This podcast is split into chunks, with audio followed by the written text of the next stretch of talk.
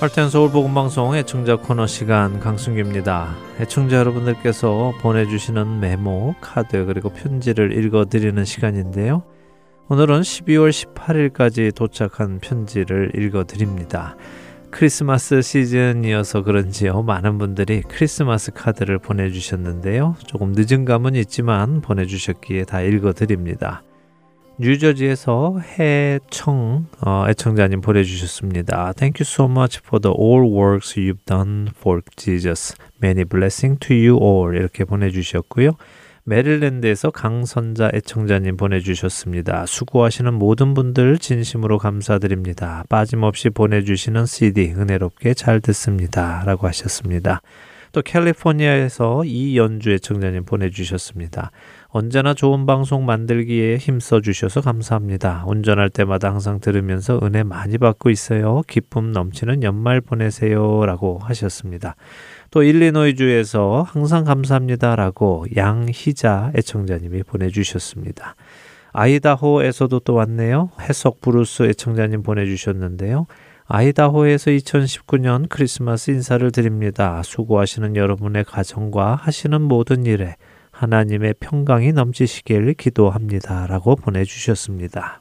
이번에는 캘리포니아에서 사라 애청자님이 보내주신 메모입니다. 할렐루야 귀한 말씀을 항상 보내주셔서 매일매일 큰 힘을 얻고 기다리게 해주셔서 대단히 감사합니다. 귀한 여러분들 기쁜 성탄과 새해 주님의 크신 축복이 함께 하시기를 기도드립니다 하셨습니다. 아, 정말 많은 크리스마스 카드가 왔지요. 예, 편지 보내주신 모든 분들께 정말 감사드립니다. 여기서 찬양 한 곡 듣고 계속해서 편지 나누겠습니다. 루이지아나 이동순 애청자님께서 신청하신 곡인데요. 편지와 함께 읽어드리죠. 안녕하세요. 할텐 서울 복음 방송에 수고하는 여러분 보내주시는 CD 잘 듣고 있습니다. 한국에 있는 저의 동생 향욱이도 잘 듣고 있습니다. 감사합니다. 한국에 있는 동생한테 들려주고 싶은 곡 주는 완전합니다. 너무 좋아요. 꼭 부탁드립니다. 방송국 일하시는 모든 분들 늘 감사하고 기도합니다. 라고 신청곡과 함께 편지 보내주셨습니다. 이동순 애청자님 잘 계시죠? 동생분이 한국에서 이 시대를 또 받고 계시나 보네요. 예, 동생분 함께 들으시기 바랍니다. 완전하신 주님을 찬양합니다. 주는 완전합니다.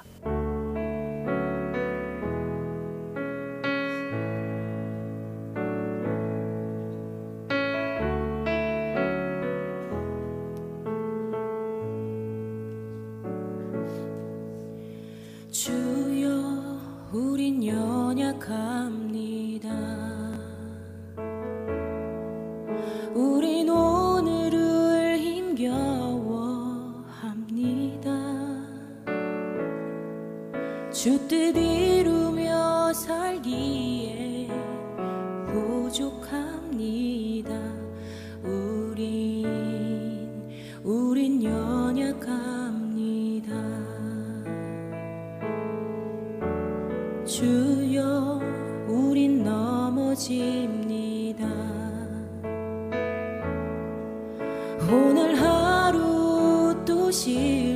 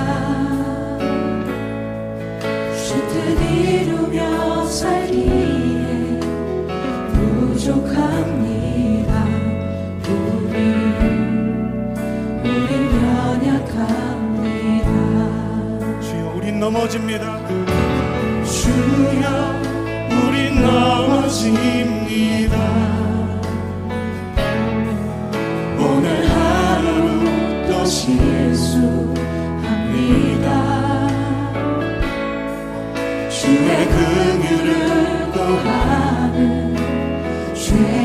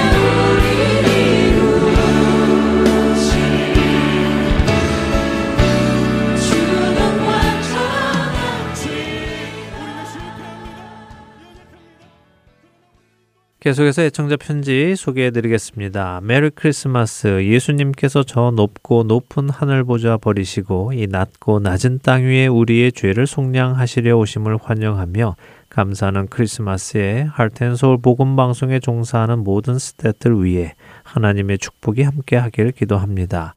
앱을 통하여 매주 화요일 이 할텐서울 복음 방송을 들을 때면 참으로 감사하고 감사하다는 생각만 듭니다. 매주 화요일이 더욱 기다려지고 들으면 들을수록 배울 것도 많고 깨달아지는 것도 많아서 얼마나 좋은 선교 방송인지를 더욱 느끼게 됩니다. 목사님들의 설교도 너무 좋고 일부의 새 사람을 입으라 코너에서 풀어주시는 성경 말씀 역시 제게는 너무 도움이 많이 됩니다. 이 좋은 선교 방송을 만들어 주신 여러분들께 다시 한번 감사하다는 말씀 드리고 싶습니다. 특별히 이 시카고 지역 각 마켓에 시드를 예쁘게 배치해 주시고 관리해 주시는 김영래 집사님 네 분과 이름도 없이 빛도 없이 봉사해 주시는 봉사자분들께도 감사를 드리고 싶습니다. 메리 크리스마스 감사합니다. 이렇게 시카고에서 이춘홍 애청자님께서 편지 보내주셨습니다. 이렇게 이춘홍 애청자님처럼 감사하게 들어주시는 분들이 많이 계셔서 저희도 힘을 얻어서 또 일합니다. 또 편지 읽어드리겠습니다. 할텐 서울 방송 직원 여러분, 여러 봉사자분들과 후원하시는 모든 분들, 또 청취자 여러분 모두 안녕하세요. 그레이스 교회 핸즈 목장에서 인사드립니다. 메리 크리스마스. 이 땅에 가장 귀한 선물로 오신 예수님의 탄생하심을 함께 기다리며 다시 오실 주님을 함께 기다리는 방송 가족 모든 분들께 화평과 은혜가 늘 충만하시기를 기원합니다. 2019년의 마지막 날들도 사랑과 용서의 능력으로 마무리하시고 2020년 새해에도 늘 영육간에 강건하시기를 축복합니다. 귀한 방송 늘 감사드리며 일리노이에서 핸즈 목장 일동 이렇게 보내주셨습니다. 네, 참 감사한 목장이죠. 교회 안에서 저희 할텐소울 복음 방송을 위해서 핸즈 목장이라고 따로 만들어서 늘 이렇게 기도해 주시고 후원해 주시는 분들입니다. 감사합니다. 또 미네소타에서 온 편지 읽어드리겠습니다. 안녕하세요. 많은 CD 감사하게 받아 들었습니다. 이제는 고만 보내셔도 되겠네요. 찬송가만 들어있는 CD를 갖고 싶은데요. 구할 수 있을까요? 라며 미네소타에서 애청자님께서 어, 편지 보내주셨는데요. 종종 이런 의견 보내주시는 분들 계시죠. 찬송가만 들어있는 CD를 가지고 싶다는 분들, 부탁하시는 분들 계신데요. 아, 그 부분은 저희가 드릴 수 없음을 여러 번 방송을 통해서 말씀드렸습니다. 왜냐하면 모든 음반에 수록되어 있는 곡들은 저작권이 있기 때문입니다. 그래서 저작권을 가진 분들이 그 음반들이 유통될 때 거기서 발생하는 이익을 받을 수 있도록 되어 있지요. 그래서 저희는 여러분들이 원하시는 찬송이나 복음성가들을 따로 모아서 드릴 수 없음을 다시 한번 말씀드립니다. 이 점을 여러분들께서 양해해 주시기를 바랍니다. 마지막 편지 읽어드립니다. 위스콘신에서 김형찬 애청자님께서 보내주셨습니다. 아기 예수님의 탄생을 축하드리며 할텐서울 복음방송국에서 수고하시는 모든 분들께도 우리 주님의 축복이 계시기를 기도합니다. 한 해 2019년 CD 감사드립니다. 많은 도움 드리지 못해 죄송합니다. 차에서 듣는 복음 방송은 75세의 늙은 사람으로서 많은 도움이 되었습니다. 경사년 2020년도에는 세계의 평화가 오기를 기도합니다. 라고 위스콘신에서 김영찬 애청자님 보내주셨네요. 어, 연세가 75세 되셨다고 하셨는데요. 뭐 아직 늙으신 거 아닙니다. 예. 아브라함이 부름받은 나이시니까요. 주 안에서 늘 강건하시기를 바랍니다. 네, 이렇게 많은 분들 편지 보내주시고 카드 보내주셔서 감사드립니다. 여러분들의 기도와 기도들이 모여서 우리가 함께 일해 나감을 늘 감사하게 생각합니다. 찬양 한 곡 들으시고요. 이제 주안의 하나 4부로 이어드립니다. 애청자 코너 마치겠습니다. 안녕히 계십시오.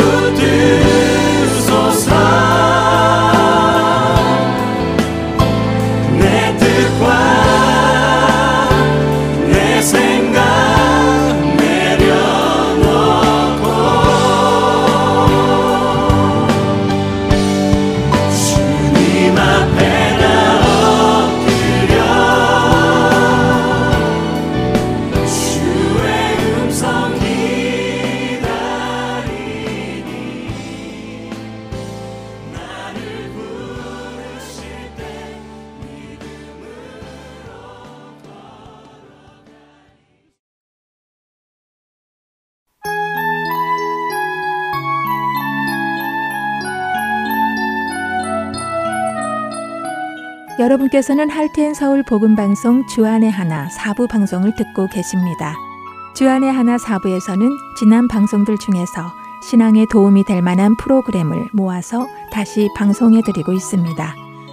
이번 시즌에는 2014년에 방송된 아나크리노 시즌2와 2015년에 방송된 성경 속 질문들, 그리고 2018년에 방송된 살며 생각하며가 준비되어 있습니다.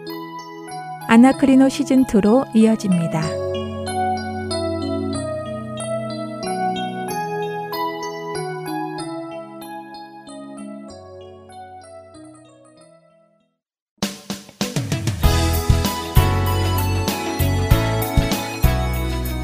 애청자 여러분 안녕하세요. 아나크리노 진행의 최강덕입니다. 여러분 안녕하십니까? 강승규입니다. 네, 아나크리노가 시즌 2로 여러분을 다시 찾아뵙게 되었습니다. 네. 네, 사실 2013년 10월부터 올해 3월까지 방송되었던 아나크리를 마치고 난 후에 네. 어, 많은 분들이 전화를 하셔서 너무 일찍 끝나서 아쉽다고 하시는 분들이 많으셨어요. 네, 6개월이면 그렇게 짧지는 않은데 말입니다. 네, 그리고 참 많은 분들이 성경을 새롭게 보게 되는데 많은 도움을 받으셨다면서 아나크리노를 계속해서 좀 해달라는 요청을 많이 해주셨거든요. 네, 이렇게 방송이 청취자분들의 신앙에 도움이 되신다고 하니까요. 저희는 참 감사하지요. 네. 네, 하지만 또 모든 분들이 이 아나크리노를 좋아하시는 것은 아닐 거예요. 네. 예, 각자의 신앙에 도움이 되는 프로그램들을 저희가 만들려고 노력하고 있으니까요. 계속해서 기도해 주시고 또 의견도 주시고 하시면 최대한 반영해서 프로그램들을 만들어 나가도록 하겠습니다. 네. 자, 어찌되었든 간에 이렇게 아나크리노를 시즌 2로 준비해서 여러분들을 다시 만나게 되었는데요. 복습도 할 겸 아나크리노가 무슨 뜻인지 최강덕 아나운서께서 설명을 좀 해주시고 시작을 하도록 하지요. 네, 많은 분들이 기억을 하고 계실 거라 믿습니다. 어, 아나크리노는 헬라어로 찾아보고 분별하고 묻고 확인하고 상고한다는 의미를 가지고 있지요. 네. 그래서 이 아나크리노 프로그램은 애청자 여러분들과 함께 성경을 펴고 찾아보고 묻고 확인하고 분별하며 상고하는 프로그램입니다. 네, 지난 시즌 동안 배운 것 중에 기억해야 할 것이 있다면요. 그것은 성경을 한 문장만 읽고 해석하려 했다가는 잘못된 해석과 적용을 하는 경우가 많다는 것이었죠. 네. 그래서 성경은 전체적으로 또 문맥 안에서 해석을 해 나가야 한다는 것을 우리가 알아보았습니다. 네, 그리고 각 성경이 쓰여진 시대적 배경과 문화도 알면 더 큰 도움이 된다는 것도 많이 배웠습니다. 그랬죠. 네, 이제 아나크리노가 시즌 2를 시작했는데요. 어떤 변화가 있을까요? 네, 아나크리노 이 프로그램은 프로그램의 목적을 잊지 않으려고 합니다. 이 프로그램의 목적은요, 성경을 풀어주는 프로그램이 아니라 함께 성경을 상고해 나가며 우리 성도님들이 하나님의 말씀인 이 성경을 더 가깝게 또 진지하게 자세히 살펴보실 수 있도록 길잡이가 되어 드리는 것입니다. 네. 다행히도 많은 분들이 아나크리노 시즌 1을 통해서 성경을 보시는 눈이 많이 달라지셨다고들 하셔서 용기가 생기는데요. 시즌 2 역시 성경을 보며 저자들은 어떤 의도로 말씀을 적었으며 또 하나님께서는 그 말씀을 통해서 우리에게 무엇을 이야기하시고자 하시는지에 대해 계속적으로 상고해 보려고 합니다. 네, 아무쪼록 이 프로그램을 통해서 하나님의 음성을 성경을 통해 듣는 우리가 되기를 소원해 봅니다. 네. 네, 오늘은 어떤 것을 상고해 볼까요? 네, 오늘 우리가 살고 있는 이 시대에는 성경 말씀을 가지고 우리의 삶에 적용하는 데 너무 치우치다 보니요. 원 뜻이나 원 목적을 잃어버리게 되는 경우가 참 많은 것 같습니다. 어, 적용에 너무 치우친다고요? 네, 흔히들 많이 하시는 큐티 같은 경우에 어떻게든 말씀을 우리 삶에 적용해 보려고 하고 또 음. 우리에게 감동을 줄 만한 적용거리가 없나 찾다가들 보니까요. 말씀의 본질을 벗어나는 경우들이 종종 있는 것 같은데요. 그 중에 아주 쉽고도 널리 알려진 말씀을 하나 보려고 합니다. 네, 어떤 말씀인지 궁금해지는데요. 예, 우리 그리스도인들을 표현하는 말 중에 가장 많이 알려진 말은 어떤 것일까요? 음, 아무래도 그리스도인 하면 빛 빛과 소금 아니겠어요? 그렇죠. 네. 그리스도인 네. 하면 빛과 소금이 바로 떠오릅니다. 네. 예수님께서는 마태복음 5장에서 우리에게 너희는 세상의 소금이라고 하셨고 세상의 빛이라고 하셨습니다. 이것부터 먼저 좀 생각해 보아야 하겠는데요. 음, 어떤 거요? 어, 많은 분들이 우리가 세상의 빛이 되어야 하고 소금이 되어야 한다고 말씀하시기도 하시는데요. 음. 예수님께서는 우리에게 세상의 빛이 되라고 하시거나 소금이 되라고 하신 적이 없다는 것이죠. 음, 듣고 보니 분명 거기는 차이가 있네요. 빛이 되라 하는 것과 네. 빛이라 하는 것에 말입니다. 예, 그렇죠. 우리가 세상의 빛이 되거나 소금이 되거나 하는 것이 아니라 이미 빛이고 소금이라는 것입니다. 음, 이 정체성을 우리가 잘 알아야 하는데요. 최강덕 아나운서는 이 빛과 소금에 대해 어떻게 이해하고 계십니까? 어, 어두운 세상을 비추고 또 세상이 썩지 않게 소금의 역할을 잘 감당하라 이렇게 이해하고 있어요. 네, 아마 대부분의 성도님들이 그렇게 이해하고 계시지 않을까 싶은데요. 네. 어, 소금의 경우 참으로 많은 적용이 있습니다. 먼저 지금 최강덕 아나운서가 말씀하신 대로 소금이 부패 방지의 역할을 한다는 것이죠. 음, 또 당시에 소금은 아주 값이 비싼 물품이어서 우리가 그만큼 소중하고 가치 있는 존재 다라고 이야기를 하기도 합니다. 네, 저도 그런 이야기를 들어보았습니다. 어, 로마 시대에는 월급을 소금으로 주기도 했다고 하던데요. 예, 뭐 그랬다고 하더군요. 뭐 네. 물론 이런 해석도 나름 의미는 있겠죠. 자신이 그리스도 안에서 소중한 존재라는 정체성을 가져야 한다는 것일 테니까요. 네. 사실 많은 사람들이 자신의 정체성에 대해 혼란스러워해서 흔들리는 경우가 많이 있으니까요. 하지만 우리가 알고 싶은 것은 지금 예수님께서 빛과 소금에 대해 우리에게 말씀하실 때 우리가 얼마나 소중한 존재인가 또 가치 있는 존재인가 깨닫고 자부심을 가지고 살아라 그런 의미로 이 말씀을 하셨는가 하는 것입니다. 음, 그렇네요. 예수님께서 말씀하시고자 하신 뜻이 무엇인가를 아는 것이 더 중요하겠죠? 예, 더 중요하다기보다 가장 중요한 것이죠. 어, 예. 그렇군요. 어, 예수님의 뜻은 알지 못한 채 우리의 적용만 가지고 은혜를 나눈다면 그것만큼 우스운 것도 없겠네요. 네. 어, 먼저 본 뜻을 알고 그 다음 적용도 있어야 하겠군요. 옳은 말씀입니다. 우리가 지난 시간 동안 성경을 상고하면서 가장 많이 느낀 것은 성경을 직접 읽다 보면 대부분의 말씀이 이해가 된다는 것인데요. 음, 너희는 세상의 빛과 소금이다 라고 그냥 듣고만 있으면 우리의 머릿속에는 우리가 가지고 있는 빛과 소금에 관한 내가 가지고 있는 기본적인 상식들로 자연스럽게 예수님의 말씀을 해석하도록 되어 있습니다. 네, 그렇게 되겠군요. 그래서 성경을 읽는 것이 참 중요해요. 네, 그렇습니다. 그럼 오늘도 성경의 말씀을 읽어보며 예수님께서는 어떤 면을 강조하시며 이 말씀을 우리에게 하셨는지 보도록 하지요. 네, 마태복음 5장 13절에서 16절입니다. 우리 한 절씩 읽어볼까요? 네. 너희는 세상의 소금이니 소금이 만일 그 맛을 잃으면 무엇으로 짜게 하리요? 후에는 아무 쓸데없어 다만 밖에 버려져 사람에게 밟힐 뿐이니라. 너희는 세상의 빛이라 산 위에 있는 동네가 숨겨지지 못할 것이요. 사람이 등불을 켜서 말 아래에 두지 아니하고 등경 위에 두나니 이러므로 집안 모든 사람에게 비치느니라. 이같이 너희 빛이 사람 앞에 비치게 하여 그들로 너희 착한 행실을 보고 하늘에 계신 너희 아버지께 영광을 돌리게 하라. 아멘. 아멘. 네. 네, 막상 말씀을 읽어보니까 벌써 소금과 빛의 역할에 대해서 알 수 있네요. 네, 그렇죠. 소금에 관해서는 무엇라고 하십니까? 네, 소금은 우리가 생각했던 부패 방지나 가치에 대한 이야기가 아니라 맛에 대한 말씀을 하시네요. 네. 소금이 그 맛을 잃으면 무엇으로 짜게 할 것이냐는 말씀이 예수님의 요지군요. 그렇습니다. 결국 예수님의 말씀에 의하면 우리는 맛을 내어야 하는 존재인데요. 음. 소금이 맛을 내기 위해서는 어떤 일이 일어나야 합니까?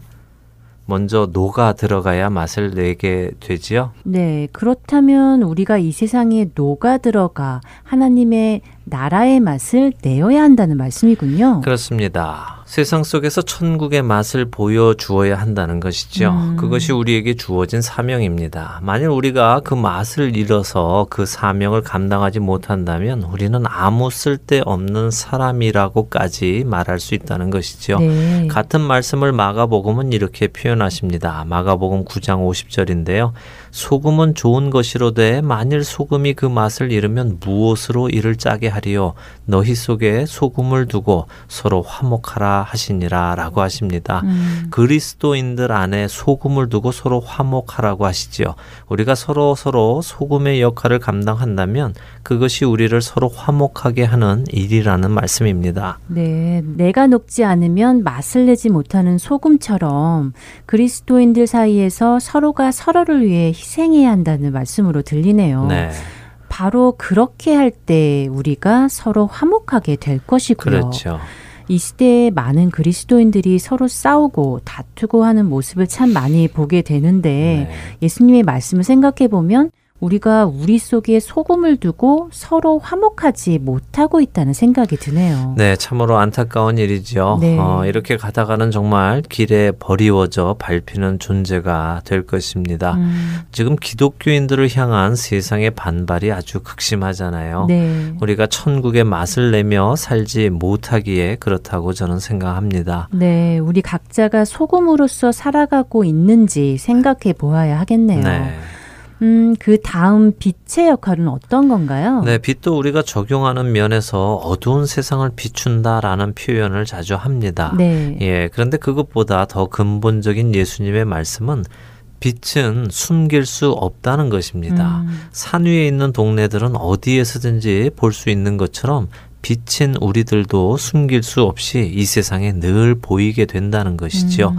우리가 흔히 Sunday Christian이라고 말하잖아요. 어, 그렇죠. 주일에만 그리스도인으로 사는 것을 빗대어 말하는 것이죠. 예, 주중에는 숨겨지고 주일에만 드러나는 네. 그런 존재가 아니라 우리는 어디에 있든 그리스도인으로 숨겨질 수 없는 존재라는 것이죠. 음, 그것이 우리의 본질이라는 것입니다. 그리고 15절의 말씀을 잘 보면 우리와 하나님의 관계를 잘 볼 수 있습니다. 어, 우리와 하나님의 관계를요. 네, 사람이 등불을 켜서 말 아래에 두지 아니하고 등경 위에 두나니 이러므로 집안 모든 사람에게 빛이 느니라라고 하시잖아요. 어, 잠깐만요. 예. 어, 말 아래에 두지 않는다고 하는데 네. 말이 뭐죠? 말이요. 야, 그렇죠. 말이라는 것이 현대 우리들은 잘 쓰지 않는 것이라서 젊은 사람들은 이해하기가 쉽지 않지요. 네. 어, 말은 우리 어른들이 쓰시던 단위를 나타내는 것인데요. 음, 기억하실지 모르겠지만 예전에 쌀집에 가면요. 쌀을 한 홉, 한 돼, 또 한 말 이렇게 팔았습니다. 네. 지금은 쌀이 백에 담겨서 나오지만요. 아, 그 한 말을 담는 통을 이야기하는 것이군요. 네, 물론 당시에 이스라엘에 우리가 이야기하는 그런 말이 있지는 않았겠지만요. 네. 어, 하지만 그와 비슷한 통을 음. 이야기하고 있는 것일 것입니다. 그러니까 등불을 켜서 통으로 덮으면 그 불이 무슨 소용이 있겠습니까? 음, 또통 속에 넣으려고 불을 밝히는 사람도 없겠죠. 이 말씀이 하나님과 우리의 관계라 고 말씀드렸잖아요. 네, 그랬죠. 네, 이 말씀에서 등불은 사람이 켭니다. 네. 그리고 그 등불로 집안 모든 사람에게 비추지요. 음, 등불이 스스로 비추는 것이 아니라 그 주인이 원하는 곳에 켜서 비추는 것입니다. 음, 등불은 그저 등불 그 자체로 놓여진 곳에서 자신의 원 모습대로 서 있으면 되는 것입니다. 어, 그러니까 우리가 무엇을 특별히 하는 것이 아니라 이미 빛이니까 음. 하나님께서 우리를 어 디에 두시던 그 자리에서 빛으로 살아가면 하나님께서 원하시는 자들에게 그리스도의 빛을 비추신다는 뜻이군요. 그렇죠. 빛인 우리는 감추어질 수 없고요. 우리를 빛으로 부르신 주님께서 우리를 감추실 이유도 없는 것입니다. 네, 말 뜻은 이제 이해가 되는데 네. 의미를 알고 나니까 의미를 알기 전보다 더 힘들어질 것 같아요. 네. 전에는 그래도 빛으로 어떤 역할을 하기 위해 노력해야지라고 생각이라도 했었는데 네.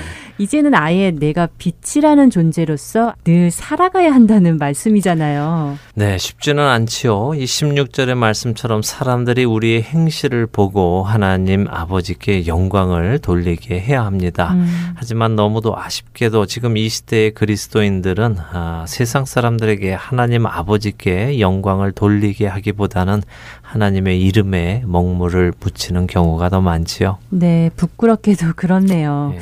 최근에 계속 신문지상에 떠오르는 기독교인들의 뉴스가 세상 사람들에게 하나님의 이름이 욕 복되게 하는 일이 너무 많잖아요. 예. 예수님께서 우리에게 하신 이 말씀을 다시 한번 되새겨 보아야 하지 않겠나 싶습니다. 그렇습니다. 예수님의 말씀처럼 우리는 이 세상의 빛과 소금입니다. 네. 우리는 숨겨질 수 없는 존재입니다. 음. 또그 맛을 잃을 수도 없는 존재입니다.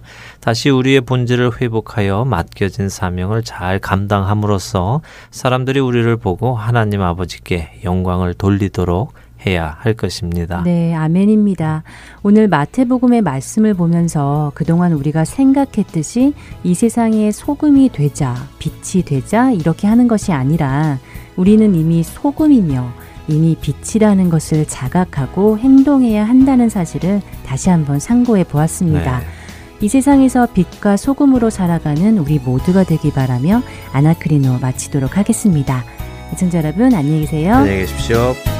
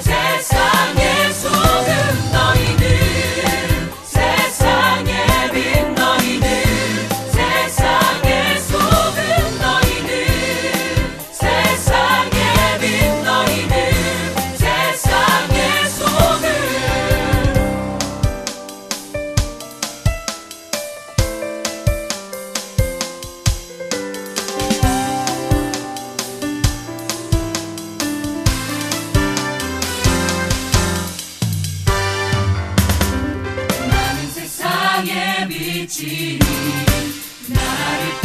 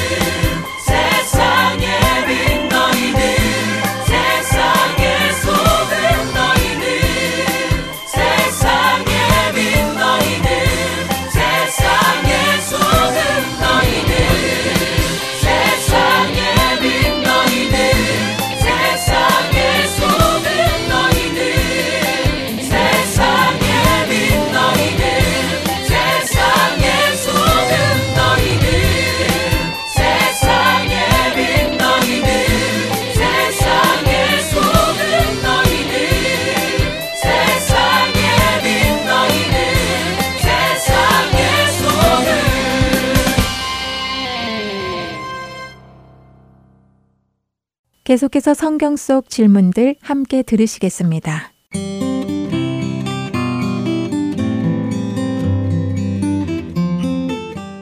애청자 여러분 안녕하세요. 성경 속 질문들 진행해 최소영입니다.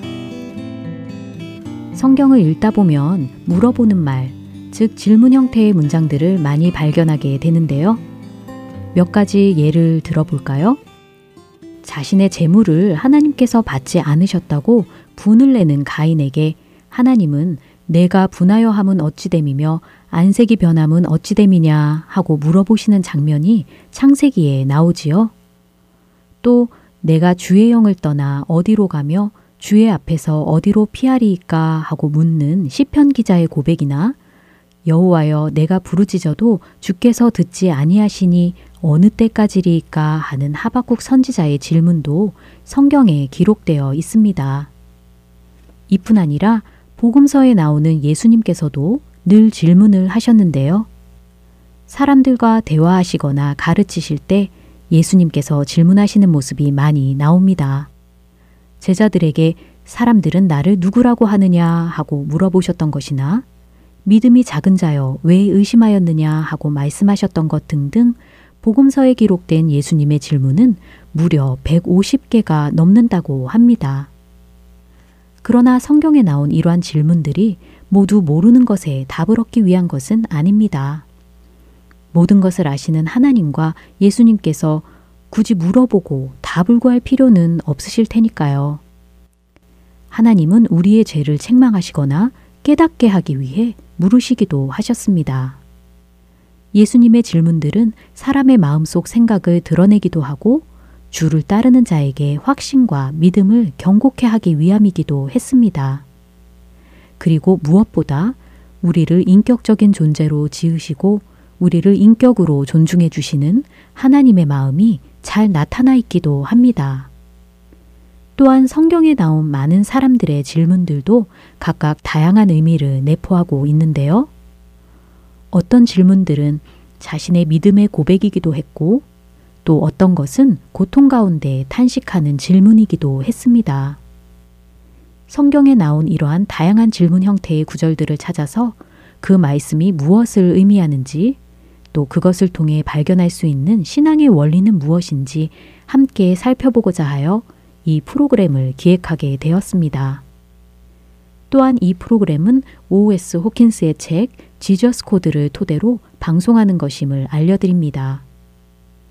오늘은 성경 속 질문들 그 첫 시간으로 성경에 처음으로 나온 질문을 함께 살펴보려고 하는데요. 여러분 혹시 성경에 처음으로 나온 질문이 누구의 어떤 질문인지 아시나요? 그것은 바로 창세기 3장에 나온 사탄의 질문입니다. 창세기 1장과 2장은 하나님께서 천지 만물을 창조하시고 첫사람 아담을 에덴 동산에 두어 선악을 알게 하는 나무를 제외한 모든 것을 다스리게 하시는 내용이 나옵니다.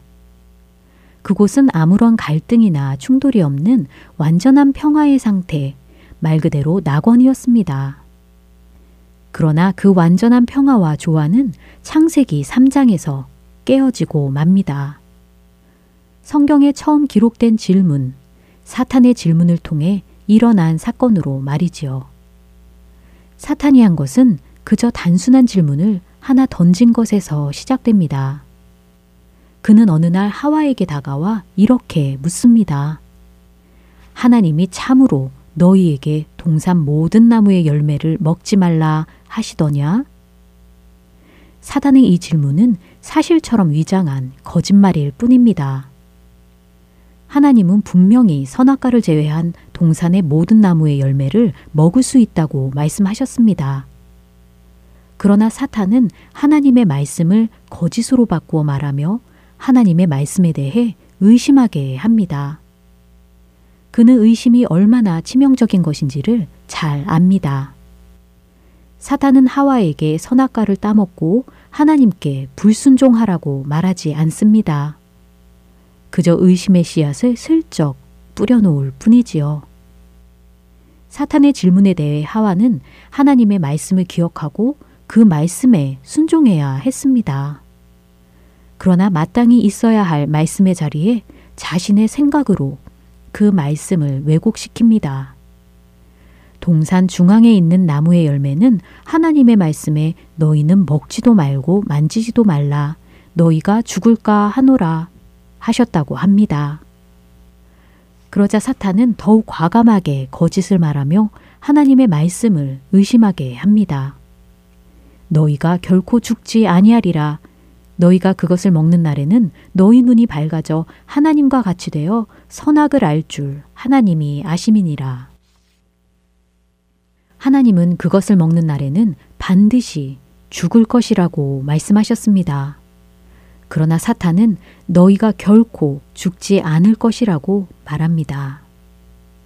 아담과 하와는 하나님의 말씀이 아닌 아무런 근거도 없는 사탄의 거짓말을 따라 죄를 짓고 맙니다. 그리고 이 사건 이후 저와 여러분을 포함한 모든 인류가 그 죄의 영향력 아래에 있게 되었습니다. 모든 사람이 죽음을 맞이하게 되는 것과 죽음 이후에 심판을 피할 수 없게 된 것이지요. 아담과 하와에게 그랬듯이 거짓말을 해서 하나님을 의심하게 하고 결국 하나님께 불순종하도록 하는 것. 그것은 변함없는 사탄의 방법이고 계략입니다. 사탄은 하나님의 아들 예수님께도 그와 같은 방법으로 시험하였습니다. 예수님께서 광야에서 사탄에게 시험 받으실 때에 사탄이 예수님께 처음 한 말이 무엇이었나요? 내가 만일 하나님의 아들이여든 명하여 이 돌들로 떡덩이가 되게 하라. 마태복음 4장은 예수님이 광야에서 금식하시고 시험 받으신 사건이 나옵니다. 그 바로 앞장인 3장의 마지막 부분에서는 예수님께서 세례 요한에게 세례를 받으시는 장면이 나오는데요. 3장 16절과 17절을 읽어보겠습니다.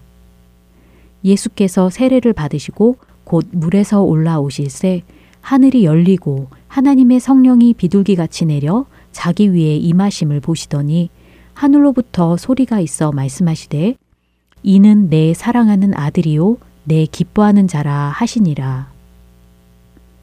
하나님께서 예수님에 대하여 이는 내 사랑하는 아들이라고 분명하게 선포하신 바로 그 후에 사탄은 예수님께 내가 만일 하나님의 아들이어든 하고 시험합니다. 이 말은 내가 만일 하나님의 아들이면 내가 하라는 대로 해봐라. 그렇게 못한다면 내가 참으로 하나님의 아들이라고 할 수 있느냐? 하는 의미로 들립니다.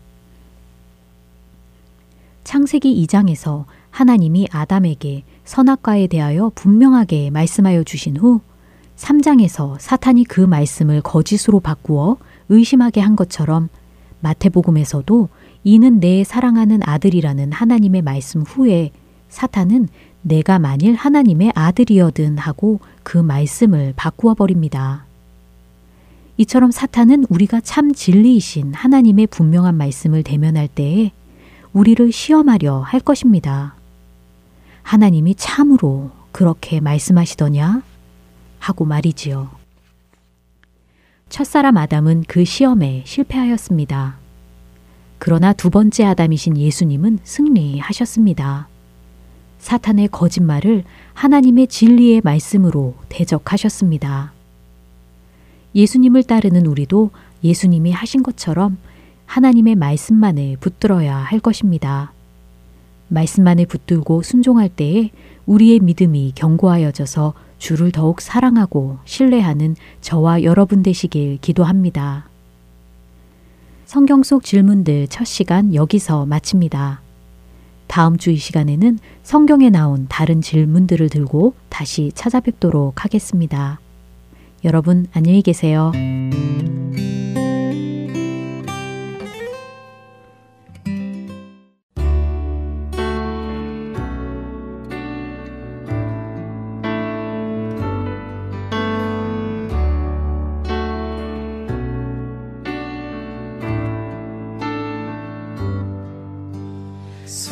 세상 다 변하고 이 삶의 끝이 와도 주 없인 살 수 없네.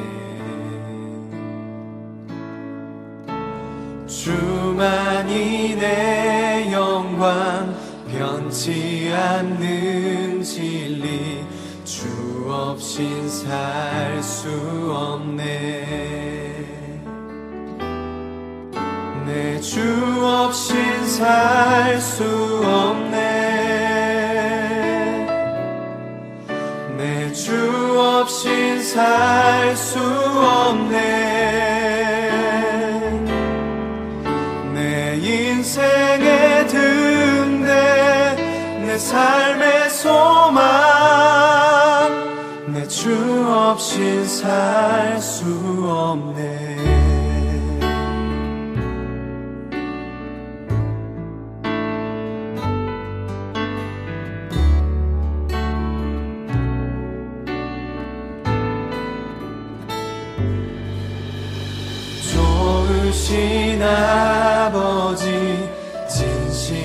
진실하신 친구 주 없인 살수 없네.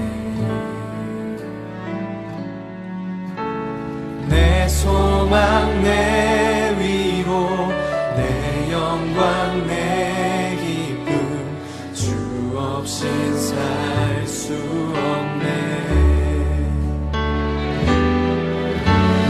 주 없인 살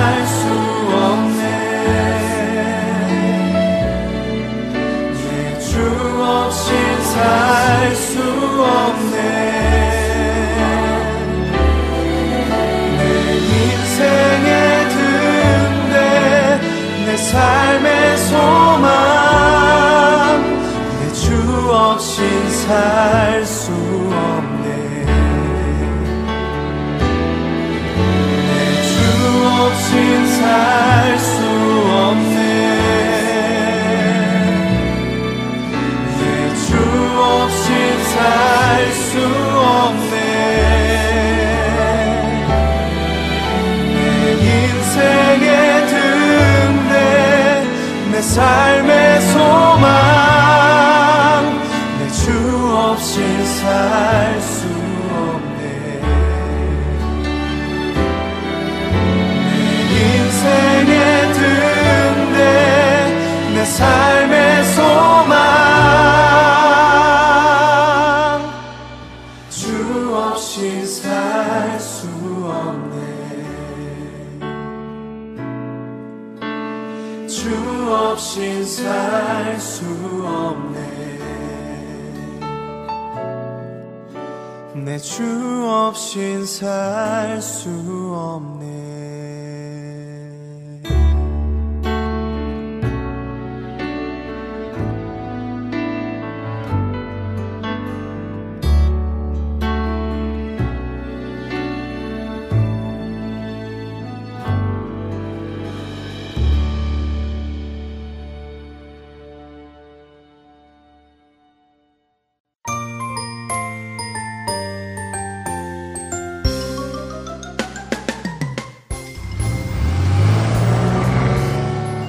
잠시만요. 길 좀 묻겠습니다. 여기서 다운타운 가려면 어떻게 가야 돼요? 다운타운이요? 음, 여기서 10번 후웨이를 타고 가시다가 Central에서 내리시면 돼요. 아니에요. 그것보다는 저 앞으로 가서 Grand Avenue를 타고 가시면 더 빨라요. 에이, 그것보다는 seventeen freeway가 덜 막히죠. 다운타운으로 가는 길은 여러 가지입니다. 그러나 하나님께 가는 길은 오직 한 길밖에 없습니다. 바로 길이요 진리요 생명 되신 예수 그리스도를 통해서만입니다. 할텐서울 복음 방송은 길 잃은 영혼들을 생명의 길로 인도합니다. 영혼을 살리고 세우는 할텐서울 복음 방송 홈페이지 www.heartandsoul.org와 스마트폰 앱으로 만나실 수 있습니다.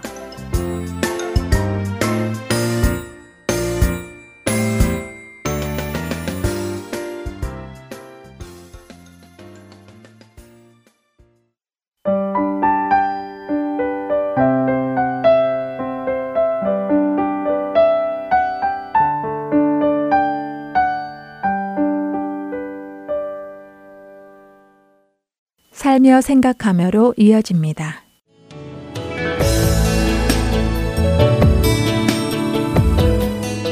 여러분 안녕하세요. 살며 생각하며 김순혜입니다. 제 딸이 3학년쯤이었던 것으로 기억됩니다.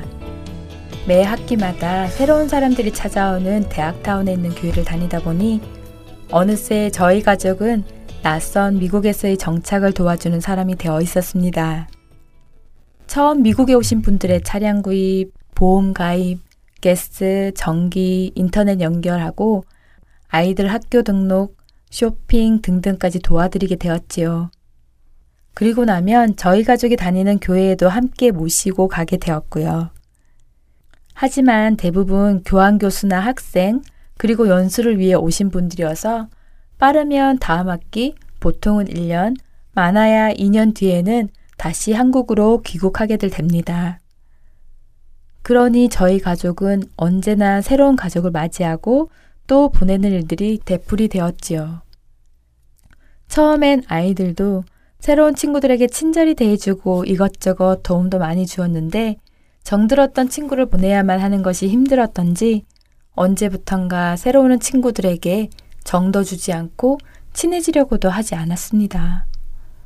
그래서 다독여서 우리가 해야만 하는 일이라는 것을 잘 설명해 주었지요. 그랬더니 말귀를 알아들었다는 듯 고개를 끄덕이던 딸이 엄마, 우리가 교회 오나지? 하고 자랑스럽게 물어왔습니다. 순간 어찌나 당황스럽던지 교회에 오는 예수님이시지 하고 따지듯한 말투로 맞받아치고 말았습니다. 그러고 보니 아이들은 태어나면서부터 교회라는 곳을 그냥 다녔으니까 한 번도 교회는 어떤 곳이며 누가 주인이고 그런 이야기를 들어본 적이 없는 것이었어요. 게다가 작은 교회이다 보니 엄마 아빠는 거의 교회에서 살다시피 하면서 교회 일이라면 안 해본 것 없이 이것저것 다 하고 있었고 또 남편은 교회 열쇠까지 가지고 있어서 수시로 드나들며 교회 냉장고 청소까지 하고 있었으니 아이들은 당연히 우리가 교회의 주인이라고 생각을 한 것 같습니다. 그래서 오는 사람들을 챙겨야 한다고 생각을 한 것 같고요. 그날 이후로 저희는 철제 교회의 주인은 주님이심을 아이들의 입에서 나오게 만들어야 했지요.